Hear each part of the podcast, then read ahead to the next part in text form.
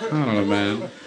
31. I think at this point, I think I, I think I'm pretty open-minded in the bedroom. I just like a little heads up. That's where I'm at. I like a little a little heads up. That's all, right? I was with this girl one night, and she goes, uh, she goes, choke me. I was like, huh? What? She goes, choke me. I was like, uh, are we not having fun? okay. You're gonna pass out. I'm not any good at this. I won't be here when you wake up. I'm not doing seven to ten for you. I'm not doing it. You ever have them choke you back? Oh my god, that'll fuck your night up. You're not expecting that ever, okay? Ladies, you have to warn us. We're competitive by nature. We'll choke you the fuck out.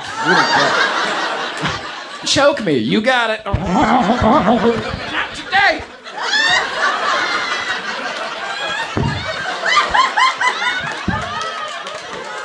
You like that?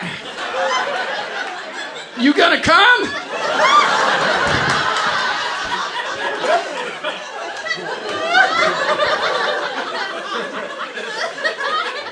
Hey, hey, babe. Hey, hey, babe. I gotta get the fuck out of here. what happened last night? I don't know. You fell asleep. We were watching CSI. I'm so glad to hear from you. I got I got caught in the in the heat of passion one time. You ever been caught in the heat of passion? Okay, do you not fuck here in Minnesota? What's happening? Gets too cold, Mike. It's too cold.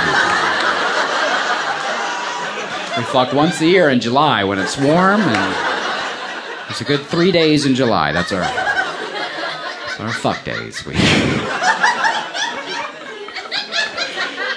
This girl the night said she was 16 when she got caught, and her boyfriend was 17 at the time, and he had her tied up. That's pretty advanced for seven. Okay, you guys didn't react at all. You're like, yeah, that's how you do it. Welcome to Minnesota. What kind of knot did he use, Mike?